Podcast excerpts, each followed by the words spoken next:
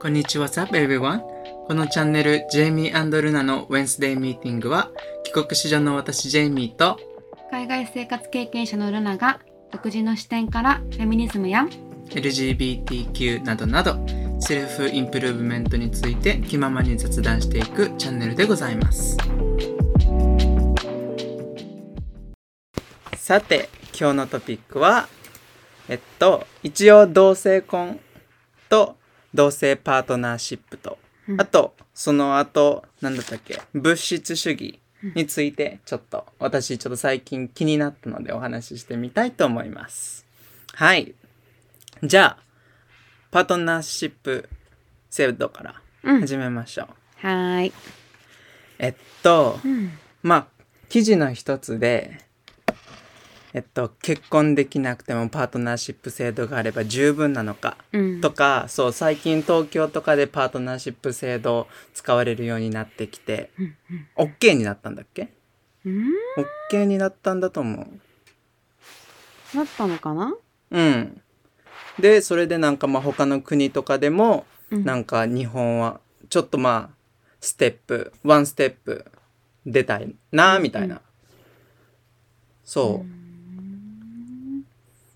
なるほどううん、うんうん渋谷区渋谷区東京の渋谷区とうん世田谷区で初めて導入されたみたいでなるほどあそうなんや、もうされたんだね同性パートナーシップ制度2015年かそう一応ねうん、うんでもまあていうかこぼさちょっとパートナーシップ制度って言ってもなんか全部が全部カバーしてくれるわけじゃないから、れはいはいそうだからまだよく分かってないのよね、うんうんうんそうーんううん確かにね結婚ではなくてパートナーシップ制度だもんそうねだからまあ私たちからしたらなんか結婚うん普通にできるようにししてほしいっていう、うんうなんか、うそうストレートの人たちと同じ権利が欲しいっていうねはいうんそうだよね、うん同性同士のそパートナーシップじゃなくてうう、んまあ普通に結婚ができるようになると一番理想的だよねっていう。うん。そうそうそう法だ的かならことか一応制度だから自治体によって全然違くてあでーそう将来になったら子供の親権とか相続とかにも関わる、うん、うーん。結婚とは異なり法的な効力はないって言われてるからなるほど。そうまあでも一歩って感じだよね。まだ一日歩よ本ね日本にしては、まだ日ま本にしてだはってかうん。そうだからアジアの中では今うんなんかもう本当に同性婚認められてるのが台湾、あそうなんだ。そうへえ。台湾だけ？ 2015年ぐらいかな、へえ。今もう一応台湾だけ本当に認めらあれてじゃるあのアジアが遅いのか。そうねでも先進オーストラリアもあの同性婚セームセックスマリージが OK になったのは2016かだよ7、ね。めっちゃ覚え最て近る。なのよねうんでもそっか。そうでもまああれじゃあ他の国は逆にアメリカとか。アメリカも全然 OK じゃない確かあでも州によって違うのかうん。州によって違うかもしれないうんそう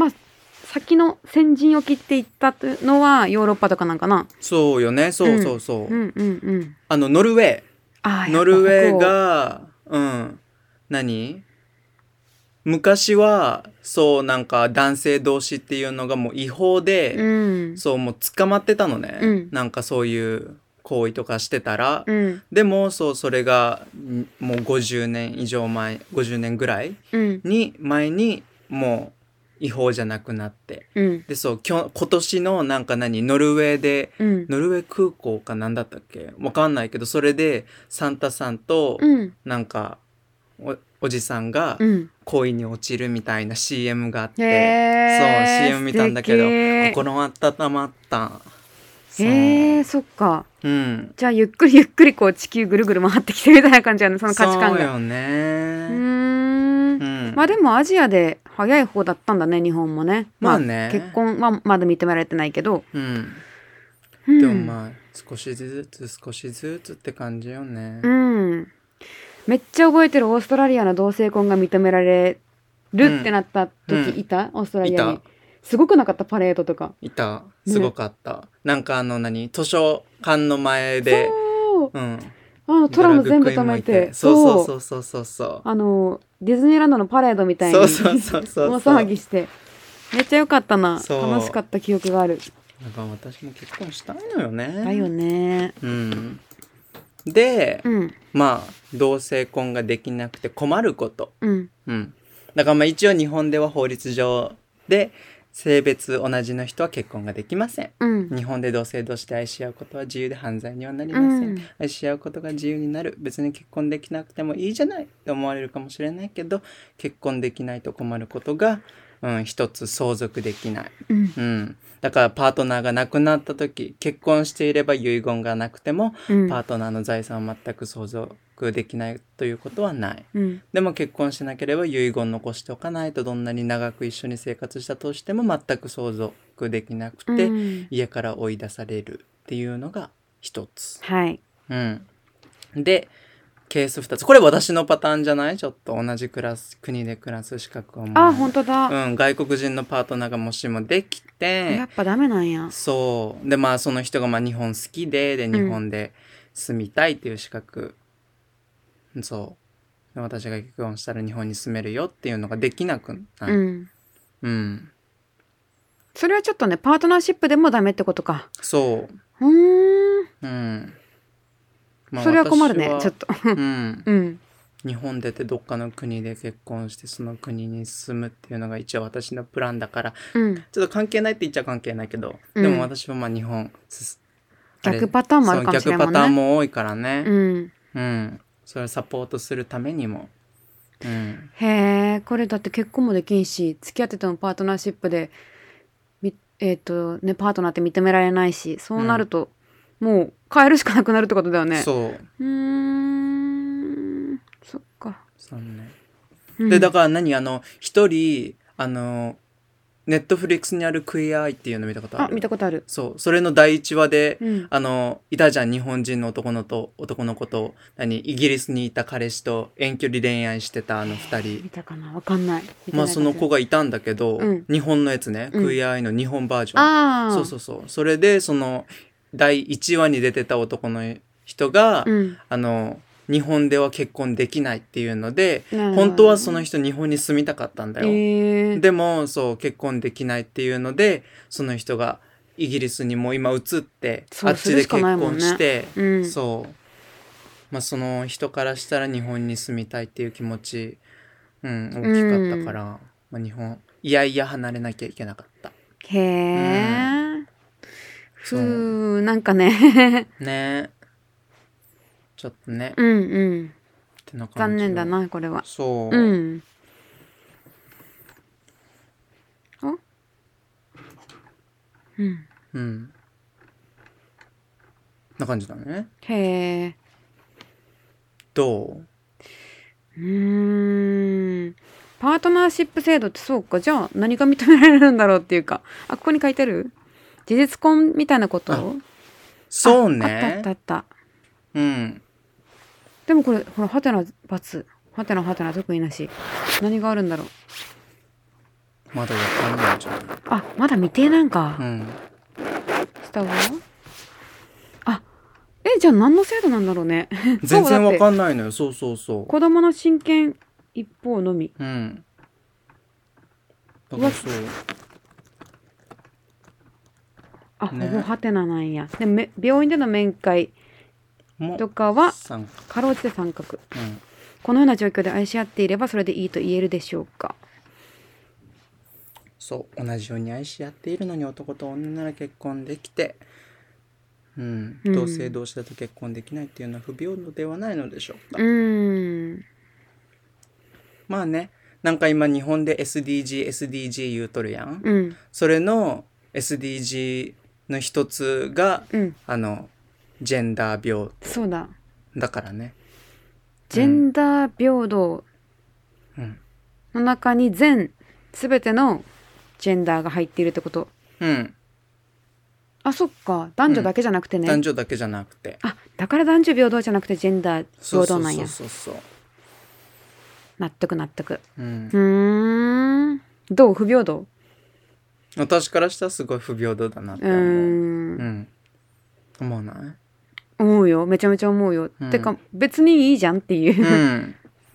意識早く変えていけばいいだけの話うん。うーんそう。ってな感じ。はい。そう、だからまあ私自身が本当にもう結婚したいから、で、なんかそっ何かとある、ちょっとこの前診断してみて、私の結婚する日が決まったの で、えどうやって決まるんそれ。まあ、きちちょっりとみた軽いな軽。軽い占いみたいなやつなんだけどね。うん。まあ、ウェディングデイ、診断、あなたの結婚する日をズバリやってます。うんそれが、2030年の4月19日。十4月19日。2030年よ。八年後8年後。おおそう。で、私のこの前作ったあの人生プランの中にも私30歳ぐらいに結婚したいっていうのがあったから、理想的8年後でしょもう私その頃じゃん。うん。ちょっと夢かな。八年後はもしかしたらもっと進展してる可能性あるよ。そうよね。うんで、私その頃30歳でしょで、2030年でしょだってオーストラリアも三年前だったっけ四年前そう、だもんね。そう、同性婚が認められた。ってことは、そう。八年後は日本も行けるかもね。こうやってやりたい、これ って。やりたい。これに関してはでもなんかな反対意見があるんだったら聞いてみたいなってところやな。本当よね。うん聞いてみたいよね。なんでそ、うなんでダメなんでしょうなんで嫌なんでしょうん。ううん。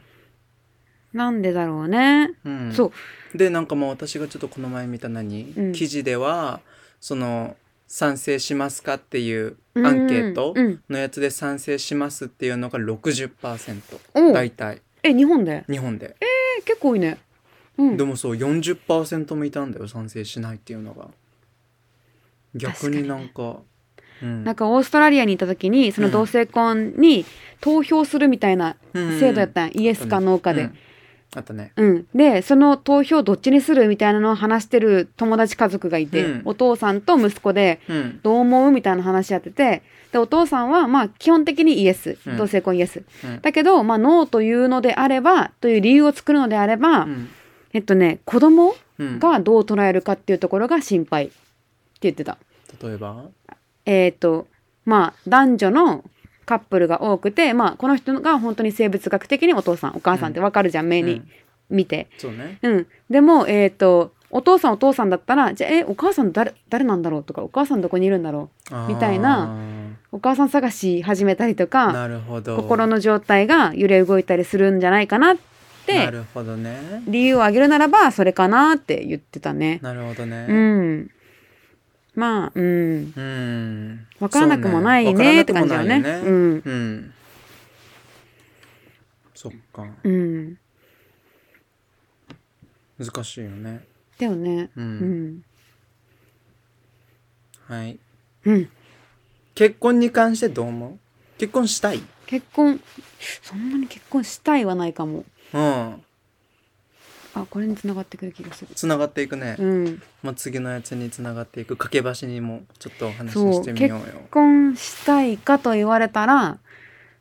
なんかそこまで執着はなくて、うん。なんか結婚する理由ってなんやろううっんてうんうんうんうん考えた時に、あの、やっぱ周りの目うん。なのかなって一番は。ああ、日本でうーん。てかその制度そのものがさ、うん。そういう風になるもんだってみんなの思い込みというか、なるほど。があってのせその制度なんじゃないかなっていうふうに思ってて、うん。そうだったら例えばその不倫する人もいるだろういしる。離婚する人もいるだろういしるその数って多分めちゃめちゃいっぱいあって何割合どんぐらいか分かんないけど、うん。あの離婚率とかもさ3組に1組ぐらいやろ今。うん。うん、そう考多えいよね。多いよアメリカとかもそうや多いよん、きっと、うん。そう考えるとなんかわざわざやっぱり縛るっていうのがあんまりうんうんうん。必要ないんかなと思って、うん。昔の人は男の人と一緒に女性が住まないとうん。養ってもらえないから女性の仕事がないからっていう理由で多分一緒に、えー結婚しているっていうことのメリットがうん生活していくために、なるほそうど。っていうのがあったと思うから昔は成立していたけど、うん今はそこまで縛る意味ってあるんかなっていうふうに感じていますね。うーん、そう考えるとまた、ねそへえ、うねそうね。うんなるほど。うん。うん。ねうん。どうえー、私はわかんない。でも まあ私もまあそこまで詳しくなんか結婚うんうんうんのことよく分かってなくて、うんまあ結婚したいなって好きな人と、うんうんうんまあだよそれがね一つの夢だから、うんうんまあそこまでなに計画性とかそういうものはない。うんうんうんうんでもうんなんかゴールみたいな感じだよね、そう、まあ好きな人とうんずっと一緒にいれるっていうのはいいなっていう。だよねちょっとね、それだけをね、今のところはね。うん。でもまあ、結婚したいっていう人はあんまり今いないから。だって人生100年時代そ今例えば30で結婚したとしてう。もそう。あと70年ずっと一緒にいる人を30までに決めれるっていうのも思わんそうよ、それね。そうやろほんとね。うん、だってさでもなんか日本って多くないなん何かが若くて結婚する人たち。オーストラリアがどんなもんなんかがわかんないその平均のえー、でもなんかあんまり見ないよ。21、22で結婚するだ人なよんて。ね30超えてる人多いよね、結構、うん。そんな21、22で結婚式をうん、あれできる資金もなくないおーでも結婚式するのあの人たち。誰オーストラリア人いや、なんか、日本人うん。え若くて日本人は結婚人たちするすあーなんか ?25 歳前後で結婚する人たち。あするするするするするうんちゃんと何百うん万でもあのあれがあるじゃんお見返見返じゃなくて お返しのあ参加費用があるかうんうんらうん参加費用でほぼほぼ賄えるはずあ。うんうんうん8割ぐらいかな、6割わかんないけど、ううんん、え賄へえるから、まあ、300万円の結婚式したとしてーなもるほどうん250万ぐらい買ってくるんかなすげえ。確か違違うかなわかんい。ないごめん間違ってたら申し訳ないうん。えー、すごい。私もオーストラリアで1回だけなんか、出たことあるうん、参加したことあって。でも参加費用ないよねなオかったーストラリアなかった。やろう払わなかった、何も。じゃであ食べ物食べ放題でしょでしょ、うんだからもう自分たちでお金出してゲスト迎え入れて、うんでもう終わりやんそれで、うん日本の場合はバーンって大きいそうなのねパーティーしてうん一人大体平均何万円か包んで、うんそれが戻ってくるからそのシンプルにへー不思議なんだよね日本の結婚式のシステム面白いそう面白いのちょっと面白いもうなんか私もなんか何とあるやつで結婚なんか何まあちょっと面白系の、うんあの記事のやつで読んだんだけど、うん結婚式は簡単に言ったら幸せなカツアゲって それすごめいっポジちテゃィ面ブな白いカツアゲってうわその視点面白いねでしょ、めっちゃウケるあのでもさ、うん、あれがめっちゃうち違和感やわあの何牧師さんが立ってるパターン日本の結婚式でうん牧師さんがいて「あなたは誓いますか?」っていう、うんあのあカれ、トリックそう系のやり方ね、うん、ちょっと、めっちゃ違和感感じる時あるそうなのえ感じないなんかでなんで違和感感じるやろうと思っていろいろ調べたんやけうど、ん海外のあの挙式って、うん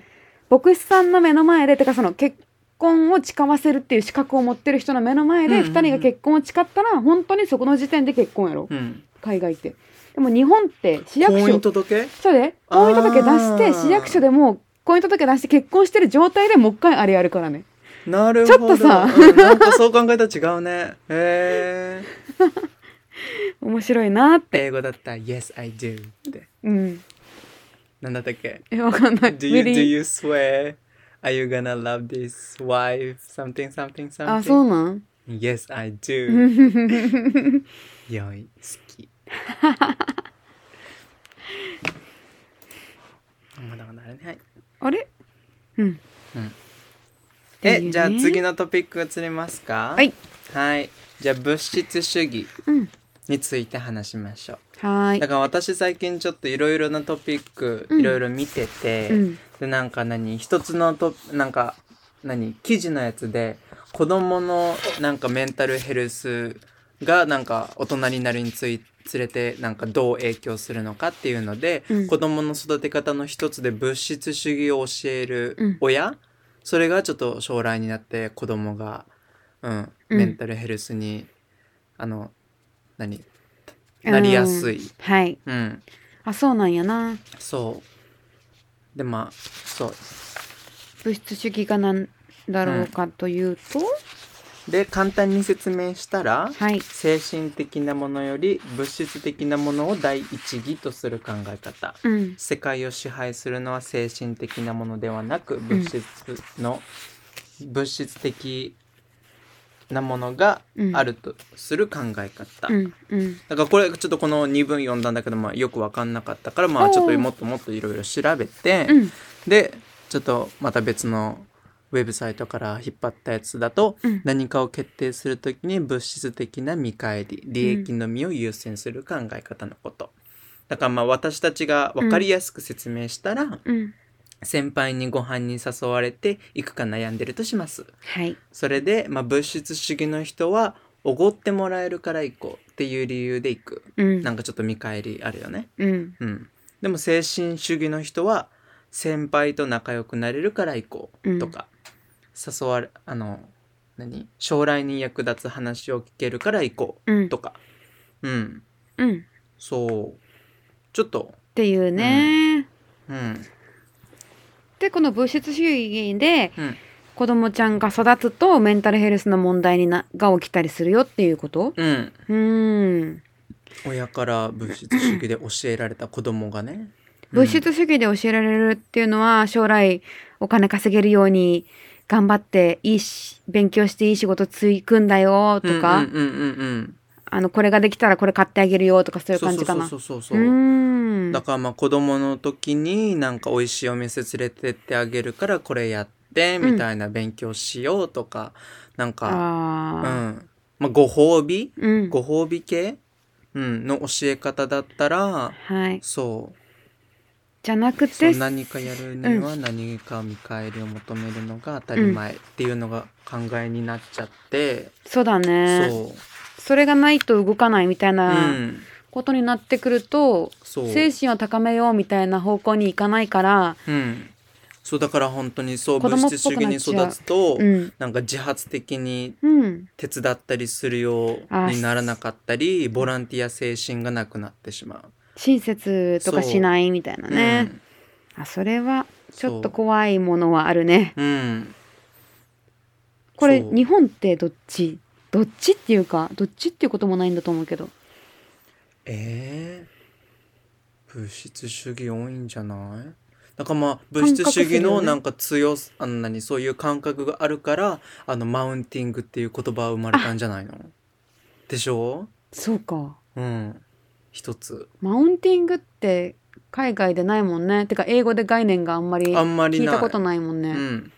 でもなんかマウンティングっていうか英語で言ったら bragging っていう言葉があるんだけあそどうななのんか自分が持ってるものを自慢するみたいへなえ、うブラギング bragging そう、まあ、うん自慢する自慢ねううんんうんうんうんちょっとでもなんかちょっと違うのよね確かうにちんょっと違う、うん、マウンティングふーんうん、なんかテリトリーの取り合いみたいなそうそうそうそうマウンティングっ、てうんイ、メージとかステータスとか、あそうだねそうだねうんそうか物質主義面白くないめちゃめちゃ面白い。うんで、精神主義の場合は、どういった、ちょっと待って。まあ、精神主義でありたいなって思うけどね、これを見ると。そうよねううんでもそういう欲って大事なんかな。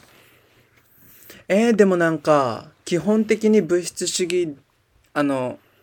もう全くなしのことはできないと思うだよね。うんうんそんなもう仏しかうんねそうだよう ね。ん、だから若干、うん人間だからこそ物質主義の部分もあるし、そう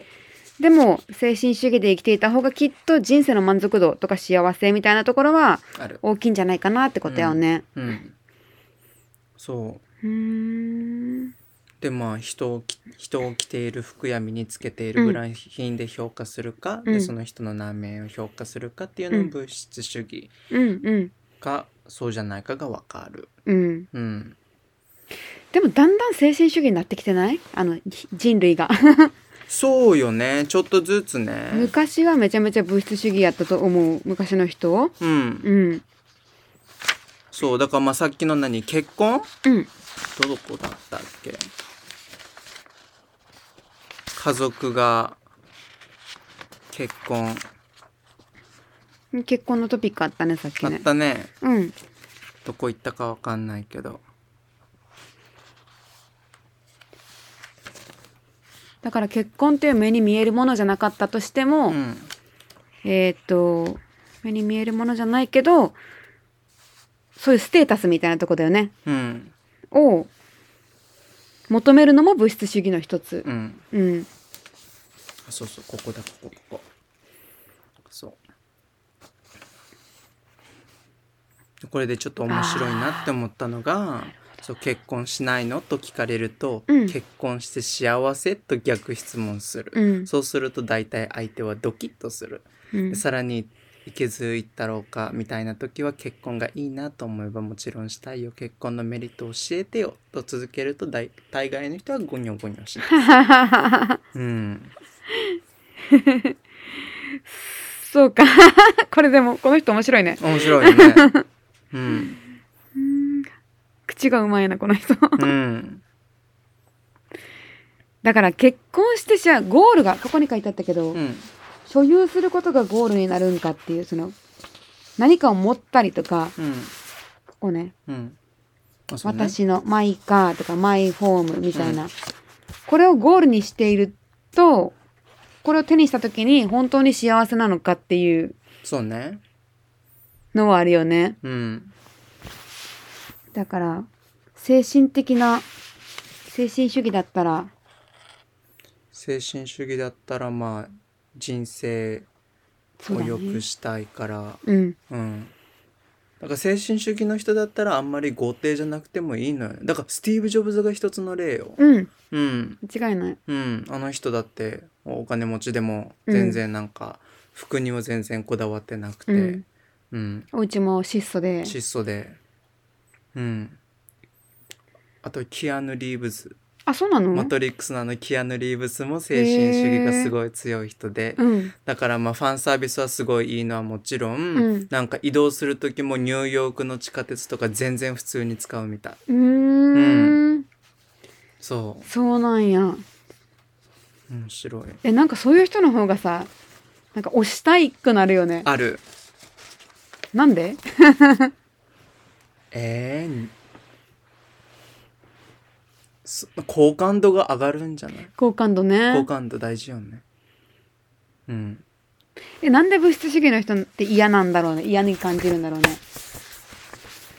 えーマウンティング取ってくるからああ、マウンティング取ってくるから。一つうん。あ物質主義。そううん。なんで物質主義の人はじゃあ物質っていうのは多分あれなんだと思う。あの、通過点。うんだから人生というものがあって、人生をより良くしたいために、うんそのもの、うんそのツールとしてものが必要になってくるだけであって、うんものがゴールじゃなくて、本当は精神がゴールなのに、まあゴールっていう概念もないんかもしれんけど、うんそこのツールとしてものを使えてないっていうところで、うんなんか、そもそも物質主義っていうのが、なんだろう、そういうことじゃないんだよ、みたいなうんうんうんうんうん感覚なんかも。かもねうん。うんだって、物質主義って多分認められたいとか、うん周りから評価されたいとか、うんそういう感覚で生まれてくるでしょそう、うん。ジェイミーそうあれなのよねうん。物質主義ジェイミーその悪い子ジェイミーの方が多分物質主義な人間すぎて、うん。なんかもう本当に自己あれ何けん自己顕示何 あのあれえっと、あれ承え承認自己承認自欲己承求。認要求、うんそう強いのよ、うーん。うん、え、それって違う、え、キャラクターが完全に変わる感じ変わるかもえ自分の中の一部が出てくるみたいな感じ、かもしんないうーうんん、だから本当に私のこの姿と女の子の姿は、うんもう本当に全く全然違ううーん性格だと思ってる、うーんうん疲れたりしない行き来してその2つの顔みたいな疲れはしない、疲れはしないストレス発散になる逆にあそうなんうや、んえー、じゃあどっちも自分なんだろうねそ多どっ分ちも自分なんだろううねーんうんじゃあ物質主義の感覚で言う時どんな気持ちどんな気持ち誰にも負けないあっていうそのうなが強いんや誰にも負けたくないっていう気持ちは強い、へえうーん誰にもっ て誰めっちゃ聞いてくれるだから まあうん誰にもは誰にもよ、えー、他の女の子にもあそうなんや他の女の子よりうん可愛い女ってか女より女になりたい、うんうんいやー、うんうん、へえ、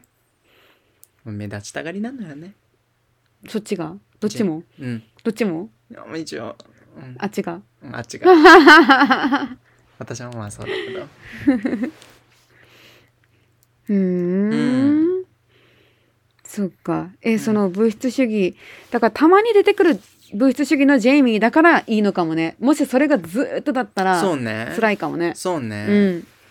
だからまあ簡単に言ったら悪い子ジェイミーの方が物質主義な性格で私が精神主義 よえー、それすごいうね、ん、うん、統合することあるんかなまあ同じ人間だからね最う初最終ん的にはそうそうそうそうそううん、でも私は精神主義で考えることが多い、うーんううんで私の今働いてるバーでうんそうだね働く理由も精神主義をうんメインにじゃん、うんうん、どういう目的で働いてるだそかこでらは本当に